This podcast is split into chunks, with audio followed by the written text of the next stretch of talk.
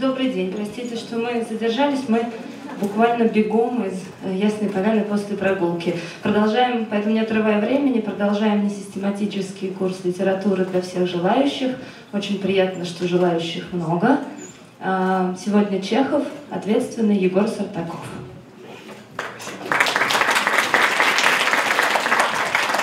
Здравствуйте, коллеги. Ну, действительно, много, и это замечательно, потому что я вчера разговаривал по телефону со своей мамой, она у меня филолог, и я говорю, что вот поеду в Ясную Поляну читать лекцию. Она говорит, ну кто придет на лекцию по Чехову? Ну, бабульки одни придут. И никто, кроме бабулек, не придет. Ну вот замечательно, что в нашем зале бабулек не видно, да, а пришли э, про Чехова слушать, собственно, все. Потому что Антон Павлович Чехов этого заслуживает, во-первых. А во-вторых, э, Чехов был в Ясной Поляне, это общеизвестно. И вообще Чехов был очень высокого мнения о Толстом и как писателе, и как человеке. И поэтому как-то, по-моему, знаменательно, что сегодняшняя лекция в рамках вот этого несистематического курса посвящена именно э, Антону Павловичу Чехову. И сегодня мы будем говорить о нем как о драматурге. И прежде всего коснемся его последней пьесы, э, его комедии «Вишневый сад» 1903 года. Чехов. Очень короткая жизнь. 1860-1904. Да, Чехов прожил всего 44 года. Но за эти 44 года он сделал то, что до него русская драматургия не могла сделать на протяжении двух веков своего развития. По сути говоря, именно Чехов прорубил окно в мировую драматургию. То есть он сделал русскую драматургию фактом драматургии мировой.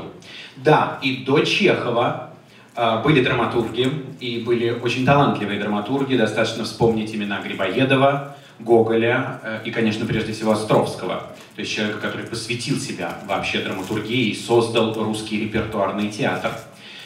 Но именно Чехов сделал так, что о русской драматургии заговорили буквально по всему миру. А, Островского ставят только в нашей стране, Чехова ставят по всему миру. Э, для сравнения, по количеству постановок вообще в мире Чехов находится на втором месте среди всех. На первом месте Шекспир. Да, на первом месте Шекспир, но у Шекспира 16 пьес, а у Островского только, о, простите, а у Чехова только 4. Вот по количеству постановок вот этих четырех пьес э, Чехов находится на втором месте в мире.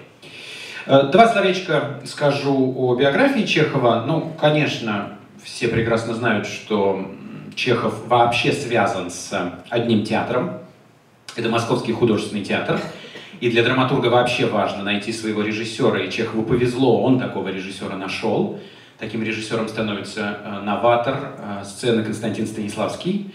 И вот эта связка Чехов-Станиславский или Чехов-художественный театр, эта связка, конечно, чрезвычайно значима для них обоих. Вы знаете, что на генеральном занавесе Э, художественного театра э, изображена «Чайка», совершенно верно. «Чайка» — это первая пьеса Чехова, которая была поставлена в художественном театре. Театр открывается не этой пьесой, но именно эта пьеса сделала театр а, самым известным театром своего времени, конца 19-го, начала 20 века. Э, вообще Чехов сам не москвич. Чехов родился в уездном городе Таганроге, и Чехов происходил из семьи, в отличие от Ивана Михайловича Толстого, Чехов происходил из семьи мелкого лавочника. Э, его отец, его дед вообще был крепостным, который получил вольную. И э, его отец был лавочником, который открыл и продавал там какие-то мелкие товары в этом Таганроге. И два серьезных воспоминания из детства Чехова. Позже драматург вспоминал вот то, что врезалось ему сильно из этого Таганрога.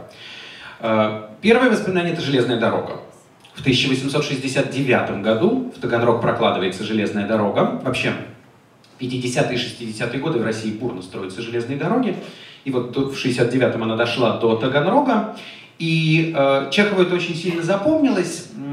Не потому, что железная дорога становится ну, таким символом цивилизации, как это, например, было у Толстого, смотри, у романа Анна Каренина. Вот там, безусловно, железная дорога – это символ цивилизации. Для Чехова нет. Для Чехова железная дорога – это другое. Для Чехова железная дорога – это время. Это все убыстряющееся, все быстрее, быстрее, быстрее идущее время. Время как бы сжимается. А, и железная дорога этому способствует. Но мы с вами прекрасно понимаем, что железнодорожный транспорт сокращает время передвижения. Но вообще вот это понимание времени, это нам будет важно для анализа Вишневого сада, оно, конечно, с железной дорогой у Чехова очевидно связано. И второе, что ему запомнилось из его таганрогской жизни, э, это то, что их эм, дом в Таганроге выходил окнами на кладбище, и эм, в отличие от большинства кладбищ, и особенно на юге России, где в основном растут кипарисы, Чехов вспоминал, что это кладбище было засажено вишневыми деревьями. Привет, комедия «Вишневый сад». И вот эти цветущие вишни и соцветия, которые падают на могильные плиты, вот это врезалось Чехову в память еще с детства. Чехов вообще любил гулять по кладбищам. Есть такие люди специальные, я в словаре смотрел, потому что я тоже люблю гулять по кладбищам. Э, они называются тафофилы. Тафофилы, да, те, кто любит гулять по кладбищам. Так вот, кстати сказать, тафофилом был Пушкин. Пушкин был типичным тафофилом, да? Когда за городом задумчив я брожу, и на публичные кладбища выхожу, решетки, столбики, нарядные гробницы, под коями гниют все мертвецы столицы, в болоте кое-как стесненные редком, как гости жадные за нищенским столом. То есть Пушкин тоже любил гулять по кладбищам, но он в основном гулял по петербургским кладбищем, а вот Чехов гулял вот по этому кладбищу, и вот это врезалось ему, э, вот это цветущее вишневое дерево, которое, значит, цветы которого падают на могильные плиты. Между прочим, мы это точно с вами увидим в Вишневом саду, это уже э, не мои догадки, а очевидность. Если посмотрим начало второго действия, мы сегодня почитаем с вами пьесу Чехова, так вот, второе действие пьесы проходит на кладбище. И, конечно, на сто процентов это отразились вот эти вот детские воспоминания. То, что Чехов помнил еще с самого детства. С самого детства. Э, в начале 70-х годов семья перебирается в Москву. И наступает очень тяжелый период для их семьи, потому что отец умирает. Чехов старший, сын в семье, и Чехов понимает, что... Антон Павлович, я имею в виду, да? Чехов понимает, что э, он становится вот этим тем, кто должен держать эту семью. Денег нет вообще, их катастрофически не хватает. И перебравшись в Москву, Чехов э, принимает какое-то совершенно парадоксальное решение. Он поступает на медицинский факультет Московского университета. Медицинский факультет Московского университета – это сейчас в Москве очень известный первый мед, первый мединститут на Пироговке. Вот эти все старые здания, они все сохранились. Э, э, это все принадлежало Московскому университету, это там учился Чехов. И литературоведы до сих пор ломают голову, почему? Почему врач? В семье врачей не было. Э, не сказать, чтобы профессия сильно прибыльная а деньги нужны были. Я вам говорю, да, семья остро нуждается. И Чехов вдруг поступает в, на медицинский факультет. Я вам сейчас скажу, почему он это делает. А, и мы вообще будем с вами это вспоминать на нашей лекции несколько раз. Почему Чехов это делает? Потому что это очень типичная для Чехова тяжба с Богом. Чехов всю свою жизнь боролся с Богом. Когда умирает отец, они перебираются в Москву и есть нечего, Чехов запишет у себя в дневнике следующее, цитирую. Пишет 16-летний мальчик. Если не может помочь он, с большой буквы, могу я. Я это кто? Чехов. А он это кто? Бог. Если не может помочь он, могу я. Именно поэтому он выбирает медицину. Пожалуй, медицина как профессия это главная профессия, где человек борется с Богом. Это та профессия, где человек забирает у Бога то, что уже принадлежит ему. Все, Бог уже отмерил, Бог забирает. И человек начинает с ним тяжбу. Кстати сказать, именно поэтому, я предполагаю, по крайней мере, именно поэтому же он начинает писать рассказы. Он практически сразу же начинает писать рассказы, потому что вторая профессия, где человек борется с Богом, это литература. Что такое писатель и что такое литература? Да? Писатель это тот, кто создает художественный мир. Он пытается сконструировать художественный мир по типу того мира, в котором мы с вами живем. Но наш мир создан Богом, а художественный мир создан писателем. Писатель создает иной мир. И, в общем, в этом смысле, в своем произведении он является Богом. Смотрите, две профессии, медицина и литература.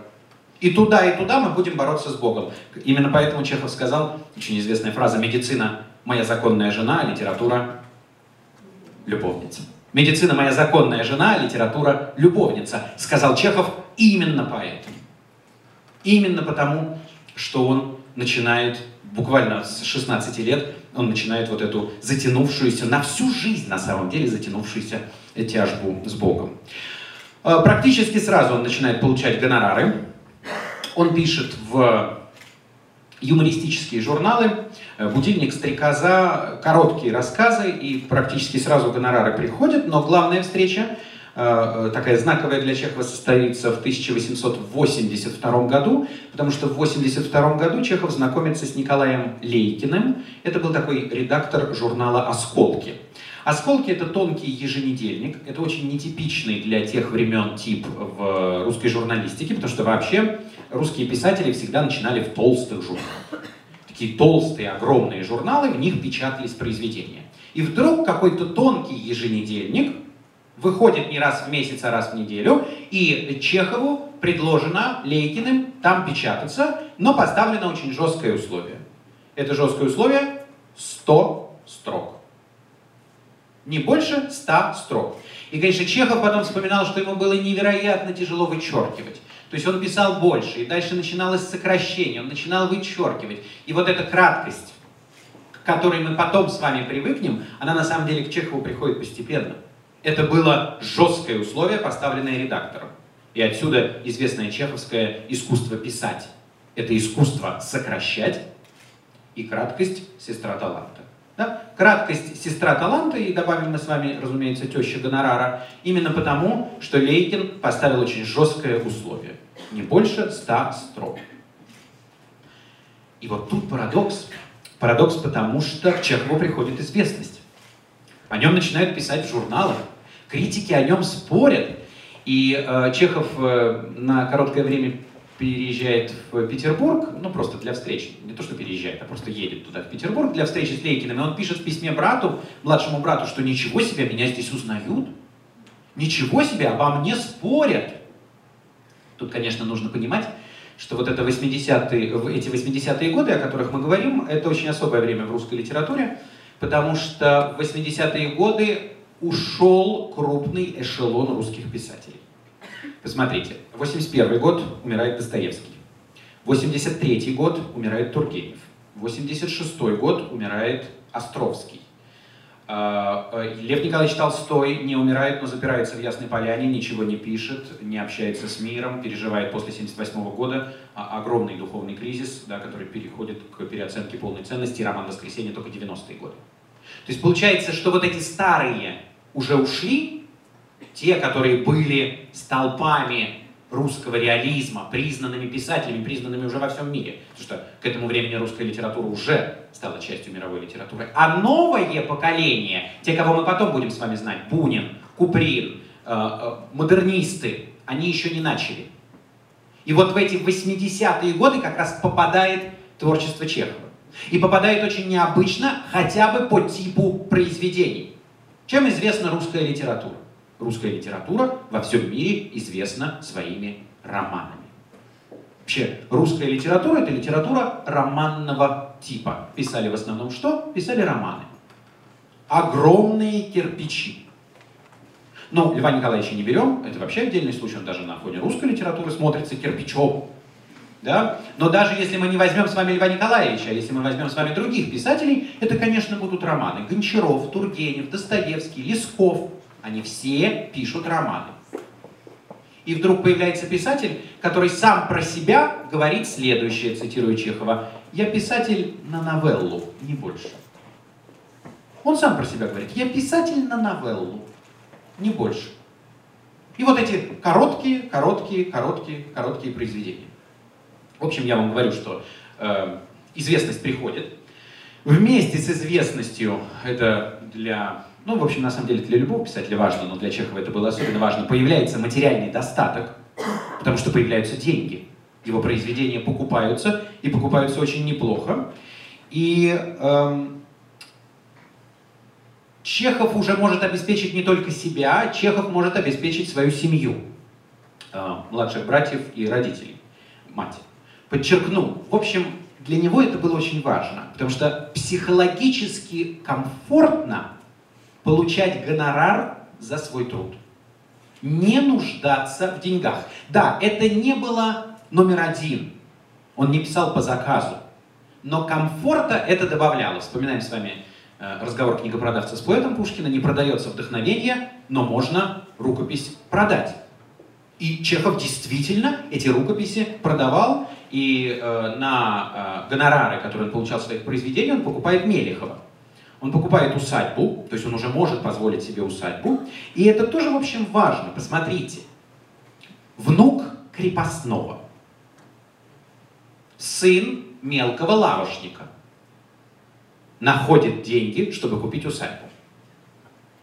Ничего не напоминает? Но это же Лопахин в чистом виде. Это и есть вот этот Лопахин из Вишневого сада. Тот, чей дед когда-то пахал в этом имении, пахал у Раневских, находит в себе средства, чтобы купить имение. И это, конечно, Чехов, который покупает Мелехова.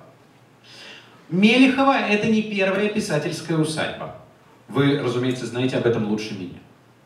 И до этого у писателей были усадьбы. А, Толстой неотделим от Ясной Поляны, Тургенев неотделим от Спасского, Пушкин неотделим от Болдина, Лермонтов неотделим от Тархан и так далее. Но у них это другое совсем. У них были усадьбы по рождению. Те усадьбы, которые им принадлежали по праву рождения. Лермонтов последний в своем роду. Ну, конечно, его бабка Арсеньева, которая содержала эту огромную усадьбу Тарханы, очевидно, должна была завещать э, э, э, вот этому Мишелю, как она его называла, усадьбу если бы Мишель не умер в 1841 году. Болдина, конечно, э, как и Михайловская, принадлежала Пушкину. Чехов покупает имение сам. Это Мелехова, да, которая навсегда э, для нас с вами теперь уже связана с именем Чехова. И вот посмотрите, какая получается штука. Всего добился. Всего добился сам. Такой self-made man. Вытащил семью из самого низа, обеспечил финансово семью, является вот этим э, человеком, который, э, ну, в общем, глава этой семьи, самый старший из мужчин в семье. Помните дневниковую запись, если он не сможет, помогу я. Все, помог. И вот в 1884 году Чехов садится писать Лейкину письмо в Петербург, и у него на э, лист бумаги куда он пишет, капают первые капли крови. Чехов харкает кровью. А домашних он убеждает, что все нормально, что просто порвался какой-то сосуд в легком, ничего страшного, ну, с кем не бывает. Хотя вроде со мной не было. Я надеюсь, что с вами тоже не было. Но он их убеждает, что все нормально. А, но сам Чехов врач. Он прекрасно понимает, что у него туберкулез. Чехотка. Туберкулез тогда не лечили. Вот эту палочку Коха, которую э, открыл этот ученый, да, немец Кох, ее откроет он через 4 года после смерти Чехова. Он ее откроет в 1908 году. И Чехов понимает, что это приговор. Туберкулез не лечится. Но, важно, это не приговор, который произойдет, то есть это не та смерть, которая произойдет завтра. Все, ты умрешь завтра. Нет, с чехоткой живут долго. То есть получается, что возникает понимание того, что я умру, и умру не когда-то там, да, да через много-много лет. Нет, ну у меня есть 8 лет, 10 лет, ну может быть 15 лет максимум. Но через 15 лет я умру. Возникает вот это острое чувство времени возникает понимание того, что тик-так, тик-так, тик-так, все. Мы уже под горку пошли, не на горку, а под горку. И Чехов выходит из этой ситуации каким-то совершенно э, невообразимым способом. Врачи ему говорят, Антон Павлович, вообще-то, ну, при чехотке можно себе жизнь продлить. Как? Теплым климатом. Поезжайте, бросайте эту Москву. Э, плохой климат, да? Э, поезжайте на юг. Поезжайте в Таганрог, в конце концов, вы там родились. Поезжайте в Крым, купите там себе домик, живите в Крыму, э, вдыхайте сосновые эти, эм, этот аромат, и, в общем, это как-то вам жизнь продлит. Хорошо, говорит Чехов. Собирает чемодан и уезжает на Сахалин. Собрал вещи, уехал. Хуже места, чем Сахалин, для туберкулезника не найти. Даже сейчас, в общем, Сахалин, это понятно, да, морской климат, высокая влажность, вот это все. А тогда Сахалин это было место, куда ссылали каторжников. Это была такая огромная тюрьма. Формальным поводом поездки Чехова на Сахалин э, стала перепись населения. В это время в Российской империи объявили первую перепись населения, и Чехов поехал туда статистиком. То есть тем, кто будет переписывать. Добровольцем, статистиком добровольцем, их тогда набирали. Но, конечно, мы понимаем с вами, что в подводном течении здесь другое, да, что его потащило на этот Сахалин. Опять я вам скажу, что его потащило. Да все та же тяжба с Богом. Он по-прежнему продолжал бороться. Ты хочешь меня убить? Ты сделал так, что у меня туберкулез? Я соберу вещи и поеду на Сахалин. На зло тебе я соберу этот чемодан и отправлюсь вместе с ним на Сахалин. И Чехов отправляется э, на Сахалин, он объезжает весь Сахалин, он создает очень интересный цикл очерков, который так и называется «Остров Сахалин». Они публикуются в журнале «Русская мысль», потом выходит отдельной книжкой. И уже обратно он возвращается через два года, через Японию. Он приезжает в Японию и э, возвращается морем обратно в Москву. И вот эти 90-е годы, да, наступают 90-е годы, и все 90-е годы для Чехова прошли под знаком театра. То есть 90-е годы — это время романа Чехова с театром, и прежде всего с художественным театром. Первая пьеса, которую пишет Чехов, это 1892 год, это пьеса «Чайка». Она с треском проваливается. То есть э, провал «Чайки» был такой громкий, что, ну, я молчу про то, что все журналы были наполнены карикатурами, что писатель, да, начал писать пьесы и провалился, потому что писатель уже был известный Чехов. А, но провал был такой громкий, что были не только карикатуры, а даже поговорки возникли о том, как чеховская чайка, присказки такие, да, вот настолько громко она провалилась. Провалилась почему? Единственно по одной причине. Потому что Чехов не нашел своего режиссера. Чайка ставится в Петербурге на сцене Александринского театра, актеры реалистического театра, русского классического реалистического театра вообще не понимают, что это. А, какие-то непонятные монологи. А, вообще нет конфликта, то, к чему мы привыкли в пьесах. Да, ничего этого нет, и они, конечно, этого ничего не, не понимают, пока Чехов не находит своего драматурга, я вам уже сказал, это был Константин Станиславский, и вот этот театр, который они с Немировичем Данченко решили открыть, изначально решили его назвать художественно-общедоступный театр, и именно Чехов отсоветовал. Чехов пишет в одном из писем Немировичу Данченко, говорит, художественно-общедоступный звучит как-то трехполенно. Ну, правда, да, вот это повторение одинаковых звуков, щедост, дожест, художественно-общедоступный, звучит трехполенно. И поэтому по предложению Чехова они его называют Московский художественный театр тот театр, который существует до сих пор и существует там же, да, в Камергерском переулке. Э, перед театром памятник Чехову стоит, открытый совсем недавно, в 90-е годы 20 века. Так вот, и там уже полный успех «Чайки», полный успех, такой же, вот как в Петербурге был провал, в Москве точно такой же успех. И все 90-е годы Чехов уже не работает в эпосе, то есть не пишет эпических произведений, работает для театра, пишет одну пьесу за другой. И, кстати сказать, эм, не только, как сказать, драматический успех подарил Чехову а, художественный театр, художественный театр подарил Чехову его любовь. Ольга Леонардовна Книппер, актриса художественного театра, становится супругой Антона Павловича Чехова. Ну, это очень странный союз. А, их разделяло практически 20 лет. Ольга Леонардовна была моложе его на 20 лет. Это был бурный роман, ну, это был сумасшедший просто роман. Но к тому времени, когда они решили пожениться, э, чувства уже ушли. То есть это четко видно и по письмам Чехова к ней, и по ее письмам к нему. Никаких чувств там уже не было. А, зачем? Зачем они тогда вообще поженились? если никаких чувств не было. Ну, зачем это ей, понятно. Она стала женой великого драматурга. Ольга Леонардовна играла все главные женские роли в его пьесах. Все. В «Вишневом саду» она играла э, сначала Варю, потом уже, когда по возрасту она Варю не могла играть, уже после смерти Чехова она стала играть Раневскую.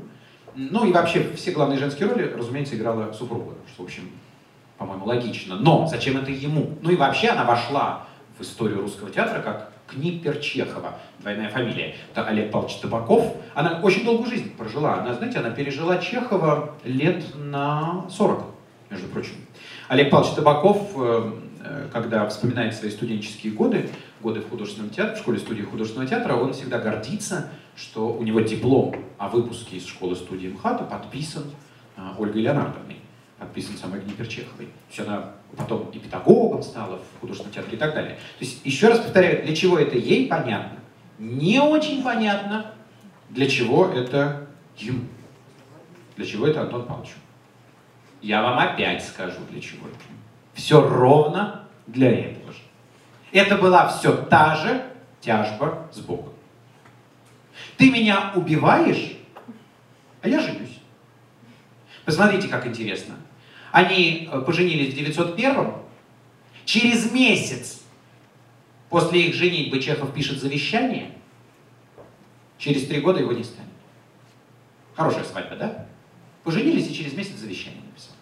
То есть а, вот 90-е, 900-е годы, да, нулевой, первый, второй, третий, они для Чехова уже прошли, конечно, не просто под знаком смерти, которая будет вот, да, близко, но через 10 лет.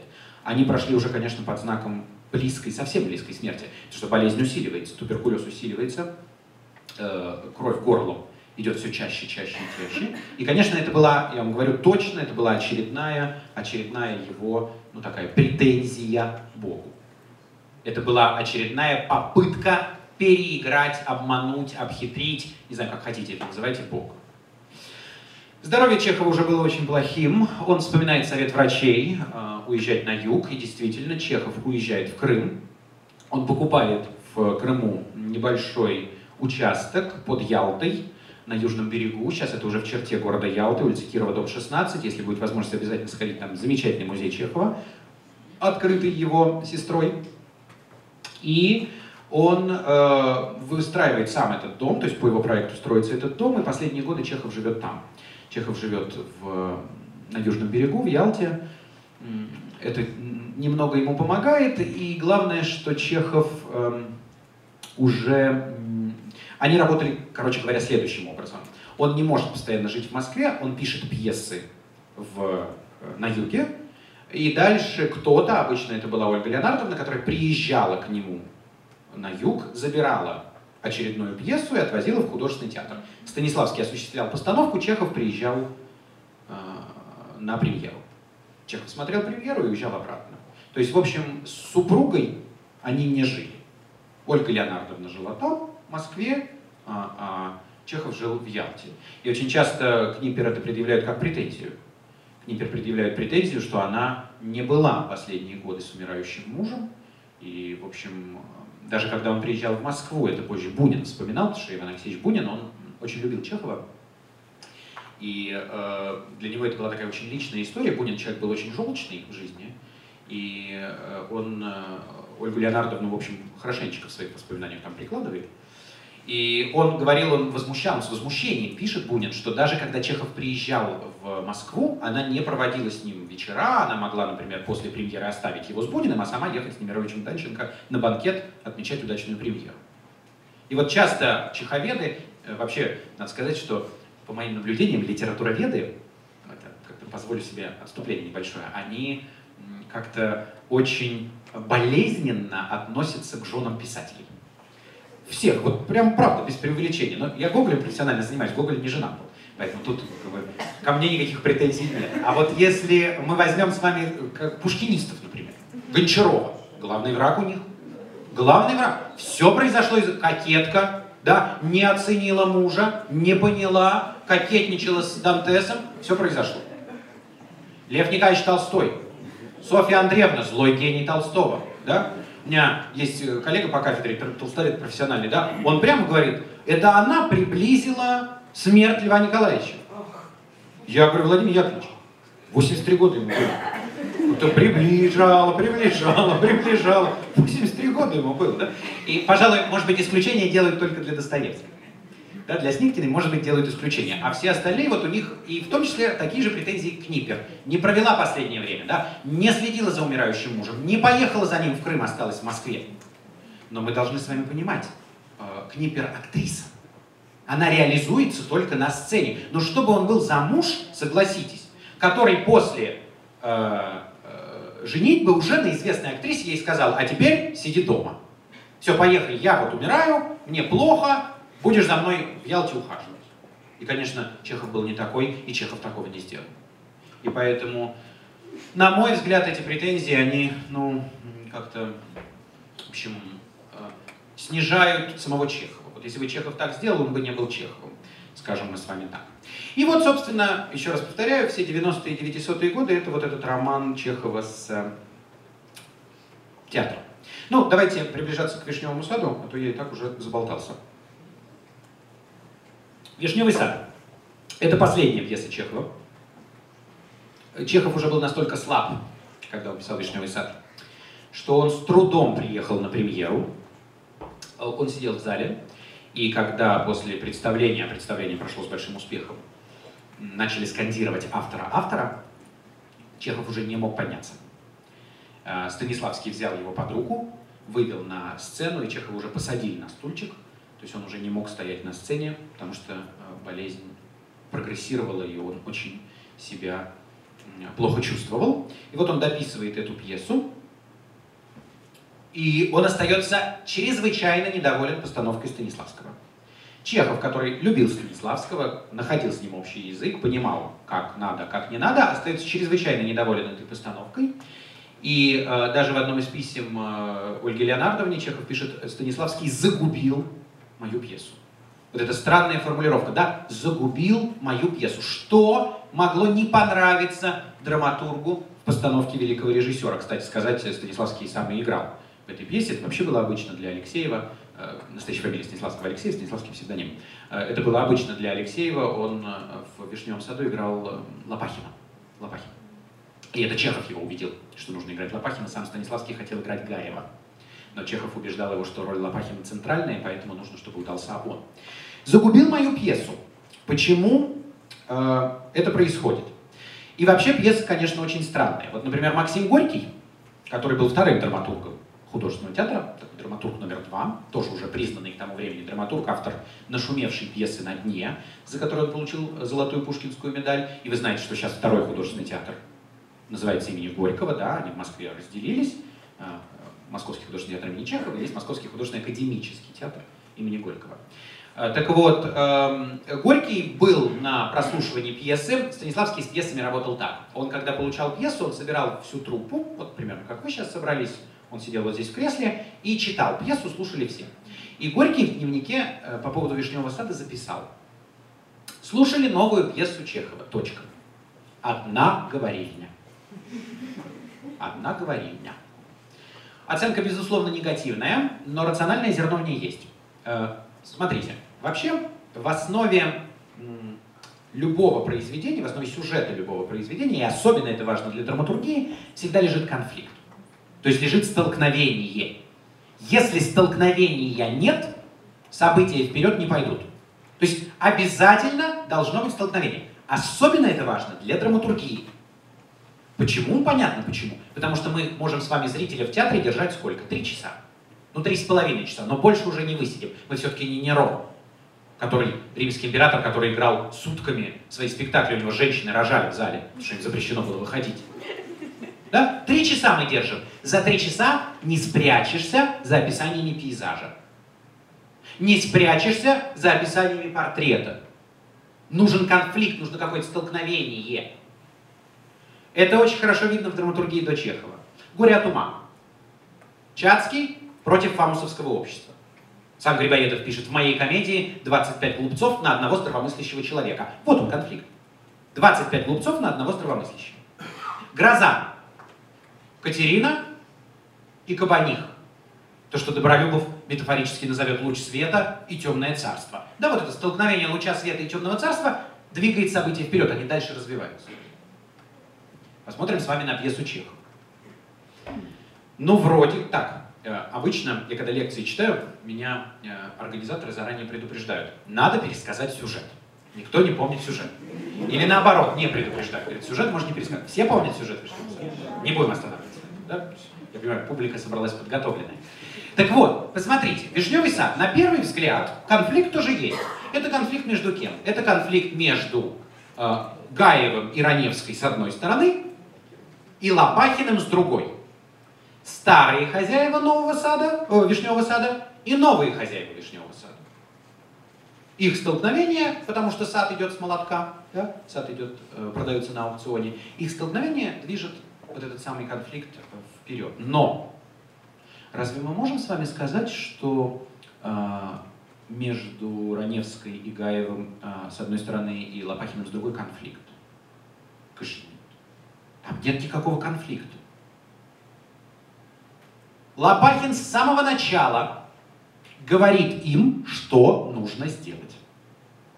Он им говорит, вырубайте этот сад, все, вырубайте его, разделяйте его на участки и сдавайте в аренду дачникам. В 90-е годы 19 э, века в связи с развитием железнодорожного транспорта в моду у жителей мегаполисов, говоря современным языком, вошли дачи. Хочется летом уехать из пыльной Москвы или душного Петербурга. Садимся на электричку, уезжаем. Развился железнодорожный транспорт, мы можем себе это уже позволить. Он говорит, все, вырубайте. Вот вам отличная бизнес-модель. Кстати сказать, осад большой? Огромный. Это какая-то загадка, я, честно говоря, для себя ее еще не разрешил, эту, эту загадку. Я вот с вами поделюсь э, своими подсчетами нехитрыми. Может быть, э, и ни у одного чеховеда я об этом не читал. Может быть, э, кто-нибудь из вас. Вот смотрите, там же Лопахин точно называет. Там, там не сказано территория сада, но там сказано что? Сказано, что вырубайте и разделяйте на участки по десятине, то есть каждый участок одна десятина. И он говорит, будете сдавать в аренду по 25 рублей, будете иметь в год 25 тысяч дохода. 25 тысяч дохода по 25 рублей, это значит сад сколько десятин? 10 тысяч. 10 тысяч десятин это 11 тысяч гектаров или 21 миллион квадратных километров, о, квадратных метров. Для сравнения, это 22 Ватикана или 5 государств Монако. Это какая-то загадка для меня. Я не знаю почему. То есть Чехов делает э, э, таким огромным, то есть, ну, вы понимаете, 22 Ватикана. Вот я сейчас гулял по усадьбе Льва Николаевича Толстого, и нам экскурсовод с гордостью говорит, что вот Лев Николаевич засадил 40 гектаров яблонь. 40 гектаров яблонь – это почти Ватикан. Ватикан 44 гектара. А здесь 20 Ватиканов. То есть это совершенно огромный сад, который Лопахин им и говорит, вырубайте, сдавайте, и будете иметь постоянный доход. Ну какой же тут конфликт? Я возвращаюсь к идее о том, что нет конфликта, да? Какой тут конфликт, если он им прямо говорит, что надо сделать? Да и потом, все-таки отношения Лопахина и Раневской не похожи на отношения конфликтующих сторон. Ну разве это Чацкий и Фамусов? Или это Катерина и Кабаниха? Послушайте, если внимательно читать пьесу, мы вообще с вами увидим, что Лопахин влюблен в Раневскую. Причем влюблен с самого детства. Как, с какой нежностью, с какой теплотой он вспоминает о своем детстве, например, как его однажды избил отец, а Раневская приобняла его, завела вот в эту детскую, э, значит, эм, умыла ему лицо, умыла ему руки. Он вообще в нее влюблен. Какой? Конфликта нет. Напоминаю э, высказывание Горького, да, одна говорильня. Одна говорильня, да, почему? Конечно, говорильня, потому что конфликта нет. Но с другой стороны, у нас возникает тогда следующий с вами вопрос, мы его пока поставим как вопрос, э, чуть позже к нему вернемся, а тогда почему действие вперед развивается? То есть, а почему действие не разваливается? Почему события-то идут, если конфликта, по крайней мере, в традиционном его понимании у нас нет? Пьесе Чехова он отсутствует. А, это, пожалуй, ну, такой первый вопрос, который нам нужно будет с вами разрешить, или первый парадокс. Пока его, еще раз повторяю, просто а, поставим. Значит, э, теперь второй парадокс. Это, конечно, жанр. Совершенно непонятный жанр, который Чехов определил как комедия. Не просто комедия, а в одном из писем Чехов пишет э, комедия, местами даже фарс. Фарс. Фарс это что такое? Это что-то легкое, да? Это такая низовая комедия. Это когда, говоря словами Гоголя, мы смеемся не над кривыми душами, а над кривыми носами. Как это комедия, ну, такого вот низкого, низкого очень качества. Комедия местами даже фарс. Совсем другое предлагает Станиславский. Станиславский, прочитав пьесу и придя в полный восторг, пишет, э, э, отбивает в Ялту телеграмму, где он пишет, для нормального человека это трагедия. Для нормального человека это трагедия. И на сцене художественного театра Станиславский ставит трагедию. Трагедию о разрушении дворянских гнезд. Трагедию о том, как на смену э, милым, но совершенно непрактичным дворянам приходят буржуа-предприниматели типа Лопахина и безжалостно вырубают этот вишневый сад. Кстати сказать, такая традиция постановки вишневого сада сохранилась до сих пор. Где бы вы, в каком бы театре вы не посмотрели вишневый сад сейчас, вам будет предложено вишневый сад по Станиславскому. А, плачущие, добрые, слезоточивые Раневская и Гаев прощаются со своим садом, злой Лопахин вырубает этот сад. Еще раз повторяю, совсем не то у Чехова. Комедия местами даже фарс. А, очень странно называть э, э, ту пьесу комедии, где главные герои на протяжении четырех действий пять раз плачут. Ну вот если мы просто будем с вами ремарки читать, э, э, Раневская и Гаев на протяжении пьесы плачут пять раз. Прям будет ремарк, плачут. Гаев плачет, Раневская плачет пять раз на протяжении четырех действий. Что-то я не припомню, чтобы в «Ревизоре» или в «Недросле» у Фанвизина кто-то там плакал в таком количестве. Да, в общем, не в таком, а вообще ни в каком. Никто там у него не плачет. В трагедии Борис Годунов э, у Пушкина плачут один раз, два крестьянина разговаривают друг с другом, один другому говорит, слушай, мне что-то не плачется, сейчас Годунов придет, то надо слезу выдавить. И тот ему говорит, а ты слюней потри. Слюней потри, и будет как слезы. Да? Вот это трагедия у Пушкина. А у Чехова они действительно на полном серьезе, это не, как это, не метафора, не преувеличение, они на полном серьезе пять раз плачут. Почему это происходит? И почему фарс?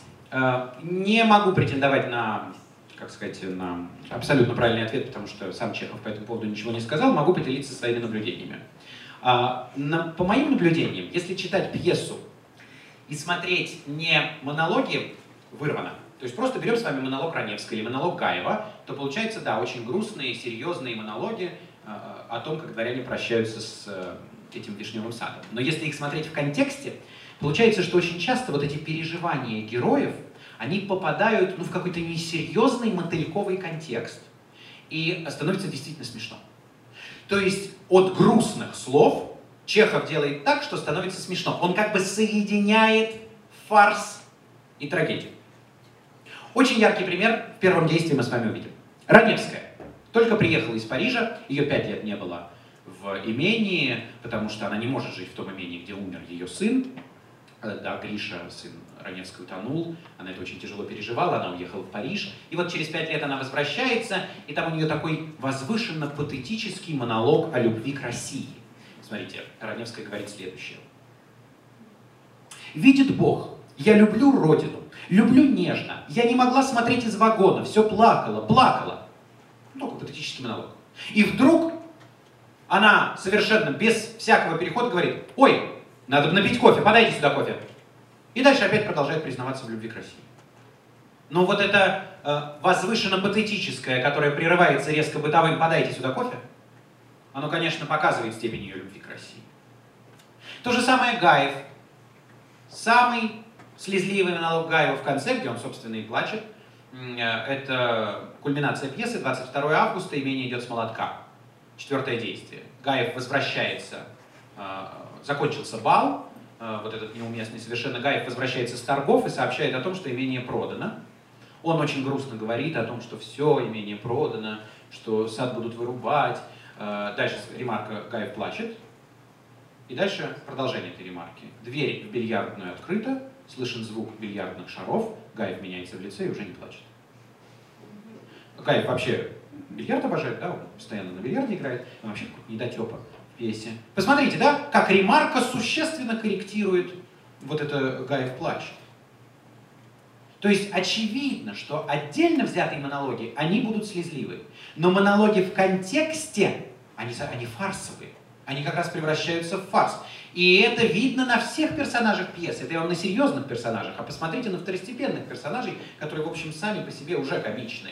Это, скажем, Семенов Пищик, который, э, вся деятельность которого направлена только на то, чтобы занять еще где-нибудь денег.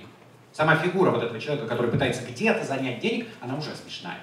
Э, вообще по сюжету Семенов Пищик это соседний помещик, у которого нет денег, и вот он, значит, постоянно э, прихлебателем в доме Раневской и Гаева пребывает. Шарлотта, Шарлотта, приехала вместе с Раневской, циркачка, постоянно показывает неуместные фокусы. Сад идет с молотка, имение продают, а что та та та та та та та и значит постоянно показывает эти фокусы.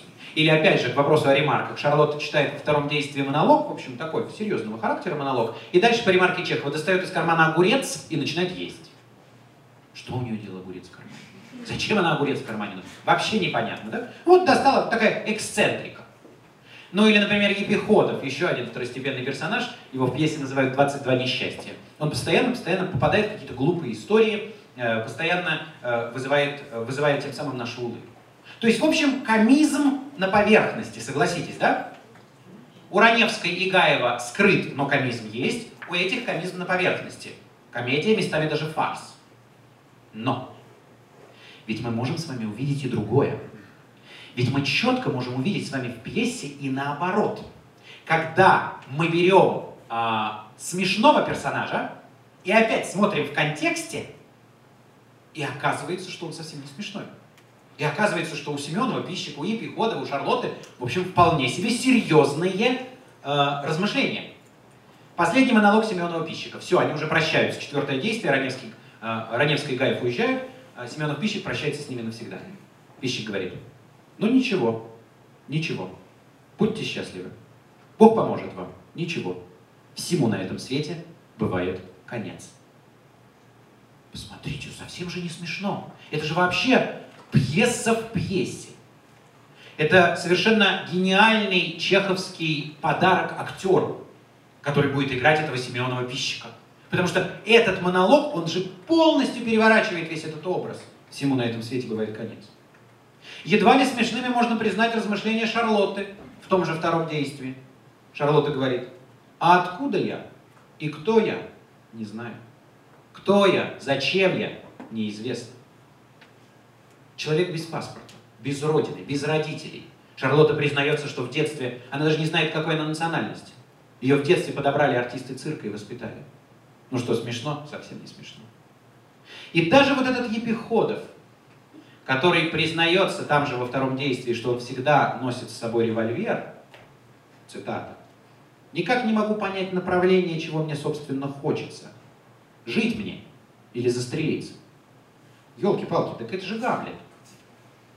Это же точно быть или не быть. Только выражено по-дурацки, по-епиходовски. Выражено по-епиходовски, а мысль-то точно гамлетовская. Уж куда тут смешно. И то же самое мы с вами увидим у Раневской и Гаева. Если смотреть другие их монологи, казалось бы, смешные, в контексте пьесы, вдруг оказывается совсем, совсем не смешно. Постоянное соединение комизма и даже фарса и глубокой человеческой трагедии стало стержневой основой пьесы Чехова. Начало второго действия. Ремарка. Я сейчас ее полностью прочитаю, эту ремарку, она довольно большая. А вы э, мне скажете, где происходит действие. Поле. Старая, покривившаяся, давно заброшенная часовенка. Возле нее колодец, большие камни, когда-то бывшие, по-видимому, могильными плитами и старая скамья. Видна дорога в усадьбу Гаева. Где действие происходит? На кладбище, конечно. Но посмотрите, часовенка, черта кладбища, и старые большие камни, когда-то бывшие, по-видимому, могильными плитами. То есть действие происходит на кладбище. Ну, кладбище, в общем, это не то место, где будешь веселиться, да? Но при этом Епиходов решил спеть серенаду. Епиходов влюблен в горничную Дуняшу, он поет серенаду, не попадая ни в одну ноту, пишет Чехов в ремарке. Епиходов поет эту серенаду, да? Уже странное соединение комизма и трагизма, кладбище и серенада. После Епиходова и Дуняши э, на кладбище приходит Раневская и Гаев. Раневская слышит какой-то оркестр и говорит, ой, а что это? И Гаев говорит, как, это же наш еврейский оркестр. Э, еврейские оркестры, это такие, они были в основном духовые, квартеты, четыре человека, играли на свадьбах. Раневская говорит, так надо же бал устроить. Давай устроим в имении бал. Клево, да? Имение идет с молотка, а, имение сейчас продадут, то есть такой пир во время чумы. И на этом пиру будет играть кладбищенско-свадебный оркестр. Оркестр, который обычно играет на свадьбах, но его услышали на кладбище. Посмотрите, постоянное, постоянное у Чехова вот это соединение рождения и смерти. Да, смешно и грустно, фарс и трагедия. Вот, собственно, на этом и строится весь э, «Вишневый сад». Мы заговорили с вами о ремарках. Вот это начало второго действия. Вообще ремарки очень необычные. Очень необычные. Будете читать, обратите внимание на ремарки у Чехова. Ремарка, как пояснение для актеров, в XIX веке играет все большую роль. У Грибоедова ремарок практически нет. У Гоголя ремарок много, но они все будут у него вещественные. То есть Гоголь четко прописывал, кто где стоит и кто что делает. Вспоминаем с вами большую ремарку «Немая сцена в «Ревизоре». А, у Гоголя, понятно, это чем объясняется. Театр Гоголя не знал режиссера, то есть еще не было фигуры режиссера, и поэтому Гоголю важно было проконтролировать все, чтобы вот актеры сыграли ровно так, как он видит. Но таких ремарок, как у Чехова, вы не увидите ни у кого. Смотрим. Раневская ремарка. Хотела встать, но передумала. Актеру что играть? Хотела встать, но передумала. Гаев, ремарка, подходит к окну, через два часа должно встать солнце. Художнику на заднике что нарисовать? Табличку повесить? Через два часа должно встать солнце? Зачем вообще нужны такие ремарки? Зачем нужна ремарка, которая, вот у Гоголя, да, Э, граничить с ревизором. Э, третье, да, третье действие, кульминация. Э, значит, Городничий подпаивает ревизора, они уже у него в доме. Ввозят супницу, Городничий, ремарка, открывает супницу. Ну, понятно, да? Открывает супницу, разливает по тарелкам суп. Логично. Хотела встать, но передумала. Зачем нужна такая ремарка? Вот на это как раз обратил внимание Станиславский очень точно, потому что Станиславский вводит, кроме всего прочего, кроме всех его заслуг, он вводит в актерскую школу вообще, да, в русский театр, он вводит э, вот это очень важное понятие атмосферы. Это называлось у Станиславского, до сих пор это называется, да? Вы знаете по системе Станиславского до сих пор, кто учит. Атмосфера. То есть эти ремарки нужны не зрителям. Эти ремарки нужны актерам. Актриса, которая играет Раневскую, должна точно знать, что в этот момент Раневская хотела встать на передумку. Актер, который играет Гаева, должен знать, что он подошел к окну и через два часа встанет солнце. То есть вот это и создает атмосферу. Но вместе с тем, если говорить сугубо литературоведчески, мы, конечно, с вами понимаем, что Чехов, очевидно, пытается внести элемент эпоса в драматургию. То есть он как бы создает эпическую драму. На самом деле, этот род литературы, эпическая драма, в нем потом прославится драматург 20 века Бертольд Брехт немецкий драматург, да, эпическую драму создавший, но фактически вот это внесение элемента новой, э, элемента эпоса в драматургию, это характерно для Чехова, в этот же параллельно с Чеховым работает Ипсон, Генрик Ипсон точно тоже делает в пьесах Ипсона, мы это с вами увидим, вот эту а, атмосферу, которую они вносят своими странными ремарками. Ну и, наконец, мы возвращаемся с вами к тому вопросу, с которого, который я поставил. Э, это вопрос, а, а на чем конфликт построен. То есть если у нас нет конфликта в традиционном понимании, почему действие движется вперед, что здесь с конфликтом, объясните же наконец. Вот эта заслуга принадлежит не Станиславскому, эта заслуга принадлежит Немировичу Данченко, потому что Немирович Данченко впервые проанализировал пьесы Чехова с точки зрения двух сюжетов. Немирович Данченко говорит, что в любой пьесе Чехова будет два сюжета. Первый сюжет, он его называет внешний сюжет. Вот этот сюжет разработан традиционно В нем нет ничего интересного. С точки зрения внешнего сюжета, «Вишневый сад» — это как раз пьеса о смене социальных ролей. Это пьеса о том, как на смену дворянству приходит буржуазия. Дворянство умирает, им на смену приходит буржуазия в лице Лопахина, которая такая прагматичная, но безжалостная, вырубает вишневый сад и сдает его этим дачникам. Но прочитать пьесу Чехова только на уровне внешнего сюжета, это значит не прочитать ее вообще. Это значит мимо нее пройти. Почему? Потому что в пьесах Чехова есть то, что Немирович Данченко называет внутренний сюжет, или по-другому очень удачное его выражение – подводное течение. Пьесах Чехова всегда будет подводное течение. А, о чем эта пьеса на уровне подводного течения? На уровне подводного течения. Это пьеса о тех неминуемых, страшных вещах, которые с нами делает время. Это пьеса об осознании себя во времени и об осознании быстрой смерти. Время идет, скажет Лопахин в пьесе. И действительно, время идет. Все. Время Раневской и Гаева ушло. До свидания. Вы уже сыграли свою роль и как персонажи, и как исторический тип. Пришло время Лопахиных. Но и время Лопахиных, время тоже недолгое. 904 год Лопахин покупает Вишневый сад. Сколько ему осталось владеть этим садом? 13 лет? Все, через 13 лет уже Лопахиных тоже время пройдет. Понимание, вот это болезненное понимание а, движения времени, и обратим внимание, что в пьесе только два персонажа имеют часы. Часы в начале, в самом начале первого действия вспоминает Лопахин, и в конце последнего четвертого действия пьеса закольцовывается, вспоминает Раневская. Все, время Раневской ушло, время Лопахина с часами наступило. Вот это понимание болезненного времени, помните, у, у Державина, река времен в своем стремлении уносит все дела людей и топит в пропасти забвения народы, царства и царей. Все, река времен, она поглотит всех. И она поглотила Раневскую Гаю. Кто создает пьесу? Глубоко больной человек. Человек на пороге смерти. Не человек на пороге смерти, врач на пороге смерти. Который точно знает, что смерть уже, все, касая уже в дверь стучится. Собственно, именно поэтому он и создает по жанру что? Комедию. То, чего не понял Станиславский. Ему страшно.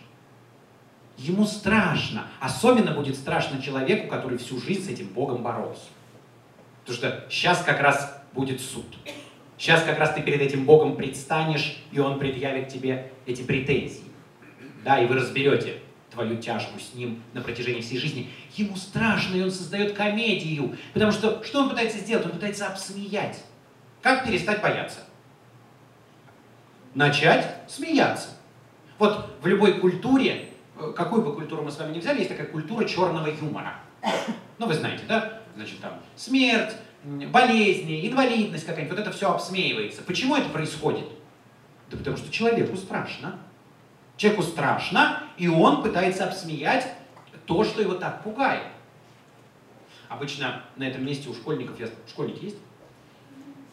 У школьников обычно на этом месте я спрашиваю, как победить Богарта? Как Богарта? А? Не, Богарта как победить? То есть что надо сделать? Конечно, нужно его обсмеять. Вот эта идея победы над нечистью с помощью смеха, она устойчиво живет в культуре разных традиций, да, в культуре разных народов. И Чехов и создает комедию, потому что ему страшно. Он пытается ее обсмеять, э, повторяю, 903 год, ему осталось жить меньше года. И именно в этом мы и должны понимать с вами ключ к вишневому саду. Идея того, что время идет на уровне подводного течения в пьесе, напоминаю, формулу Немировича Данченко. И, конечно, этим нужно и понимать, что Чехов предвосхитил главную тему мировой литературы 20 века. Други мои, вся мировая литература 20 века, она вся о том, что идет время.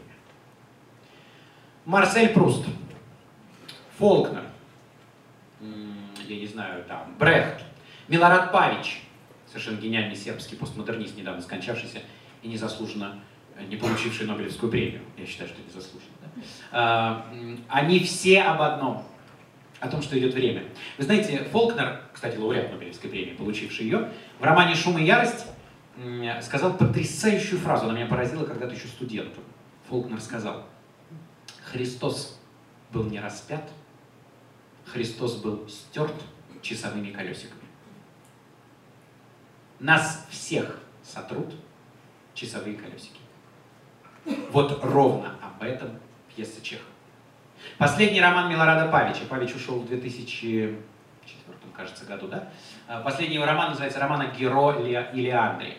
Герой и Леандр — это два э, древнегреческих э, героя, он и она любят друг друга, архетип Ромео и Джульетты не могут быть вместе, э, потому что их семьи против, и, э, значит, э, она зажигает фонарик, и он каждую ночь плывет на этот фонарик и обходит рифы, ну, он такой маячок ему делает, и они соединяются. Вот однажды она не зажигает этот фонарик, и он тонет.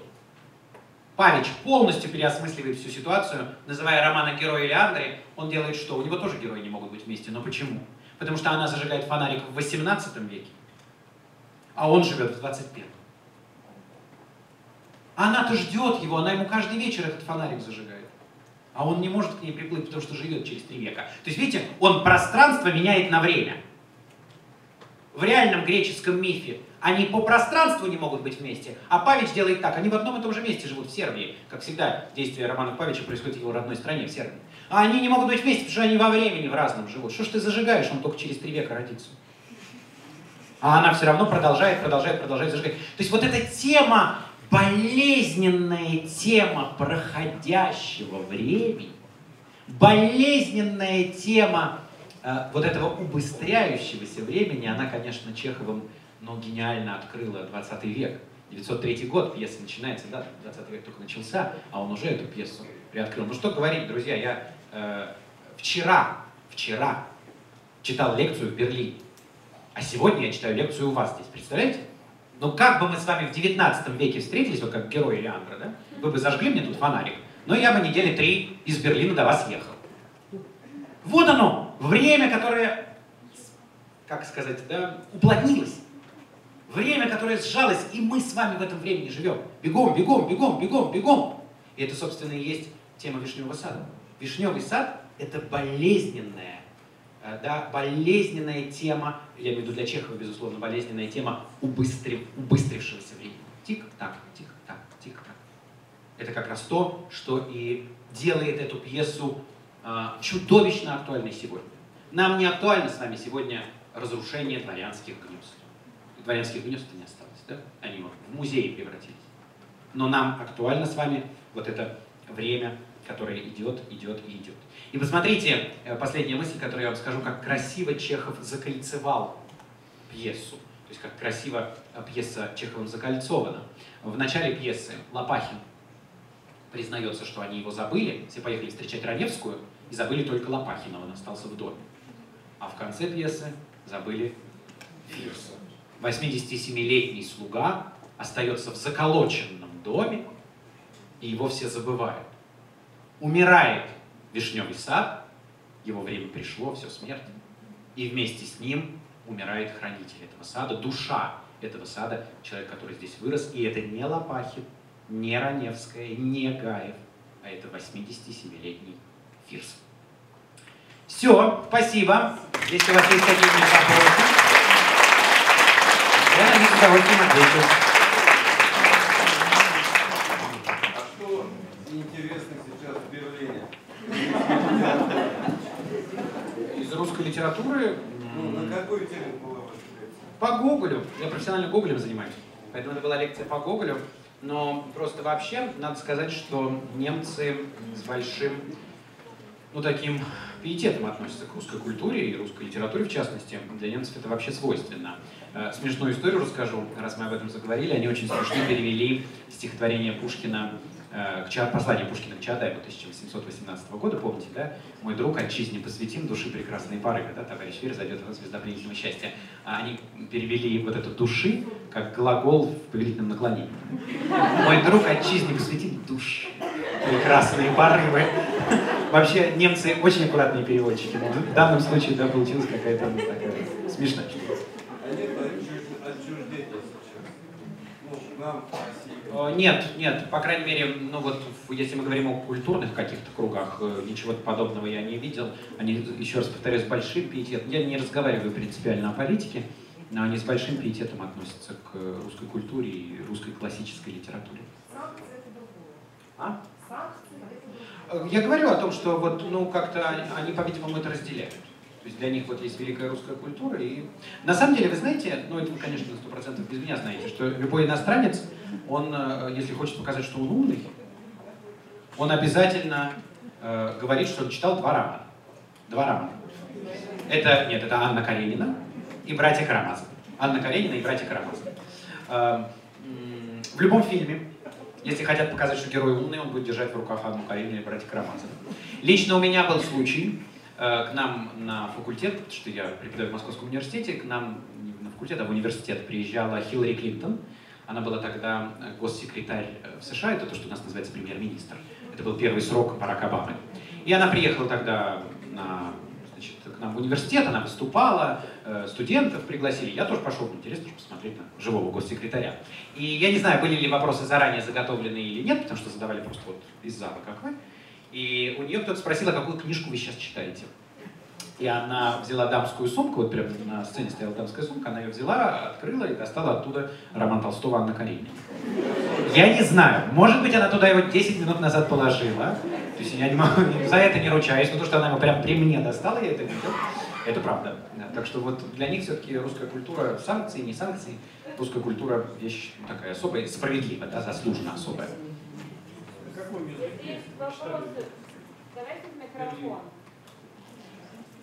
На каком языке читали? На русском, на русском это были студенты-слависты.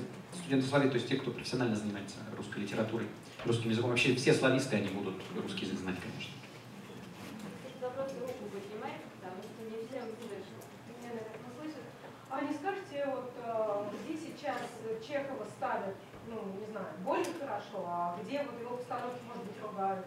Ну, более, может быть, крупные каналы, там, Москва, Санкт-Петербург.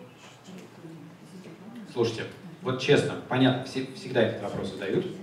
Где посмотреть «Вишневый сад», если, предположим, читаю «Вишневый сад», где посмотреть «Грозу», если читаю «Грозе» и так далее. Ничего по этому поводу сказать не могу. Я лично не видел ни одной постановки «Вишневого сада», которая бы меня удовлетворила. То есть в которой я бы увидел, действительно увидел тонкую филигранную работу с подводным течением. Если будет возможность, посмотрите запись. Есть очень старый спектакль театра сатиры, который был поставлен Валентином Плучиком э, «Вишневый сад», да? Вот если будет возможность, посмотрите его. Вот она, с точки зрения драматурга, да, она интересная. Вот э, эту запись посмотрите. Потому что в Москве Чехов очень популярен, вы, конечно, знаете. Чехова ставят везде, э, и в том числе не исключение ни Москва, ни Петербург. Но вот «Вишневый сад», например, который идет, э, шел, да, по-моему, сейчас перестали его давать в художественном театре, в Кирилла Серебренникова. И, и можно фамилию тут, произносить? За нами тут, за нами сейчас не, не выйдут, да? И там Раневская играла Рената Литвинова. Я давно смотрел этот спектакль, но он, конечно, на мой взгляд, чудовищный совершенно. Абсолютно чудовищный. Но я говорю, что лучше сходить и самим посмотреть. Не буду вам навязывать э, зрения. Смотрел, тоже ужасный совершенно, там, где Захарова играет э, Раневскую, да. Я могу вам, знаете, что посоветовать? Вот из последнего, что я посмотрел, и что действительно меня очень сильное впечатление произвело, это «Гроза». Вот «Грозу» никто не любит, да? Все помнят еще из школы, это «Темное царство», это «Катерина», все, значит, этого Добролюбова там и так далее. Я, наоборот, я очень люблю Островского и очень люблю «Грозу». И прекрасный совершенно спектакль в театре Вахтангова в Москве. Э, Если будет возможность, обязательно сходите. Он под крышей. У них вторая сцена, она очень маленькая, меньше, чем этот зал. Очень недорогие билеты, потому что сцена маленькая. Прекрасный совершенно спектакль э, и чрезвычайно интересное прочтение пьесы Островского. Его поставил как-то молодой, то есть его Туминус поставил, его поставил как-то молодой режиссер. Я ничего больше у него не видел. И единственное только, почему я вообще пошел, потому что э, Катерину, главную роль, играла актриса, сейчас фамилию вам тоже не назову, я до этого с ней в Вахтангове смотрел Евгения Онегина. Это еще одна прекрасная постановка совершенно. И э, она играла там Татьяну, поразив меня просто. И я пошел смотреть э, Катерину. Пошел Катерину смотреть. А может- видели ли вы грозу могучего? Нет, нет, не видел. Очень хорошая в Питере. А, вот это, который золотую маску получил. Да, они приезжали в Москву, я не смог попасть. Да, очень, я тоже очень хотел попасть. Но там тоже она, конечно, от Островского, от самого, потому что я ну, смотрел, да, краем глаза эту запись. Она от Островского, конечно, далека будет. Очень интересная гроза, знаете, где была? В театре «Современник». А, Чусова ставила грозу давно, уже лет 10 назад. Там а, Чулпан Хаматова потрясающе играла Катерину, а Елена Яковлева играла Кабаниху. Это тоже был очень интересный спектакль. Но вот тот, который Вахтангова, мне кажется, еще интересный. Но это надо обязательно посмотреть, да, конечно. Может быть, по Вишневому саду есть. Давайте, я, знаете, это, как это, есть у нас еще пять минуточек? У нас есть время. Да? Давайте я вам вот еще одну вещь скажу, которую я тоже не понимаю в пьесе. Вот как я не понимаю с площадью. Потому что я... То есть здесь у Чехова не бывает э, ненужных деталей. Ну, вы все знаете, да, если ружье висит, значит, оно точно должно выстрелить. А, так вот, у него не бывает ненужных деталей. И есть еще одна вещь, которую я не понимаю. Над ней надо думать. Я пока еще не пришел к ответу, поэтому обычно я это в лекциях опускаю. Но раз уж у нас лекция закончилась, я вам обозначу это как проблему. Может быть, кто-то из вас предложит какое-то решение. Смотрите, еще одна вещь очень странная, это с самой вишней. Почему вишня? А, Иван Алексеевич Бунин а, вспоминал, а Бунину можно верить, потому что он сам из дворянской усадьбы, он вырос в дворянской усадьбе, что в дворянских усадьбах никогда не сажали вишню перед окнами. Если вы помните, по ремарке у Чехова, э, цветущая вишня залезает прямо в окна, вот в этой детской. Так вот, Бунин говорил, что вишню никогда не сажали перед окнами. Почему? Потому что вишня, э, само дерево, оно очень страшное. Колючка, кривое дерево, вишню никогда не сажали. То есть, да, вишня нужна для урожая, но ее сажали где-нибудь на задах. Вперед, вперед сажали яблоню, например, потому что само дерево симпатичнее. Липовая аллея могла быть, но никогда не вишня. Чехов выбирает именно вишню.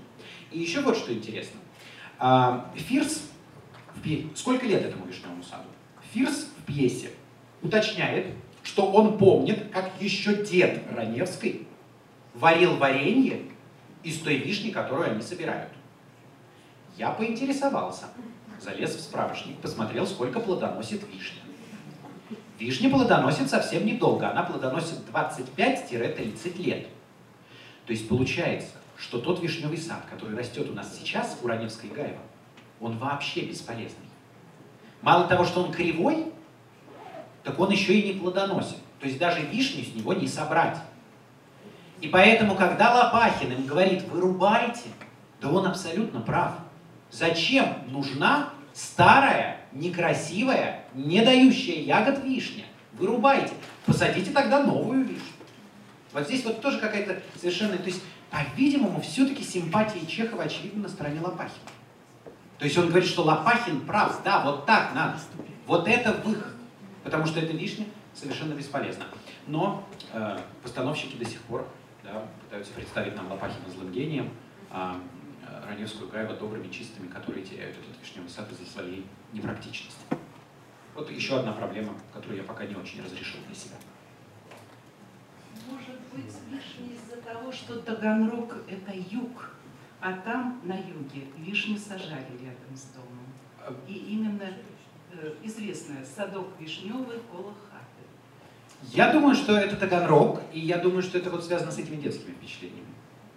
Вишни, которые на кладбище росли.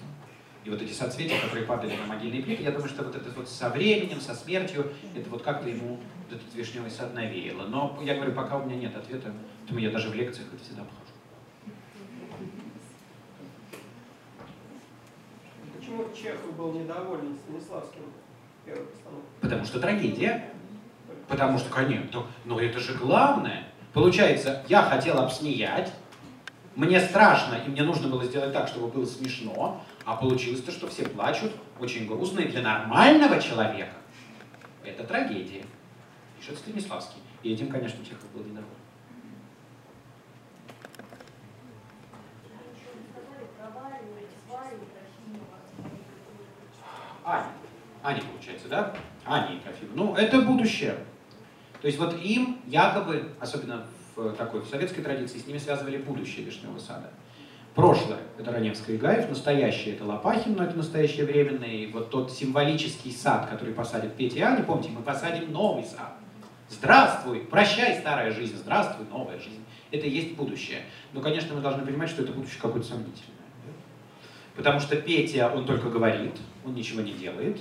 А Аня еще слишком молодая, она, очевидно, находится под обаянием Пети. То есть она влюблена в Петю, и она находится под этим обаянием Пети. Поэтому, ну, такое будущее какое-то сквозь магический кристалл. Да, Чехов все-таки не Ванга, поэтому он не мог вперед смотреть, что там в этом будущем будет. Есть ли еще вопросы? Если нет вопросов, благодарим вас, Егор, особенно за такое быстрое преодоление пространства и времени. Да, спасибо большое.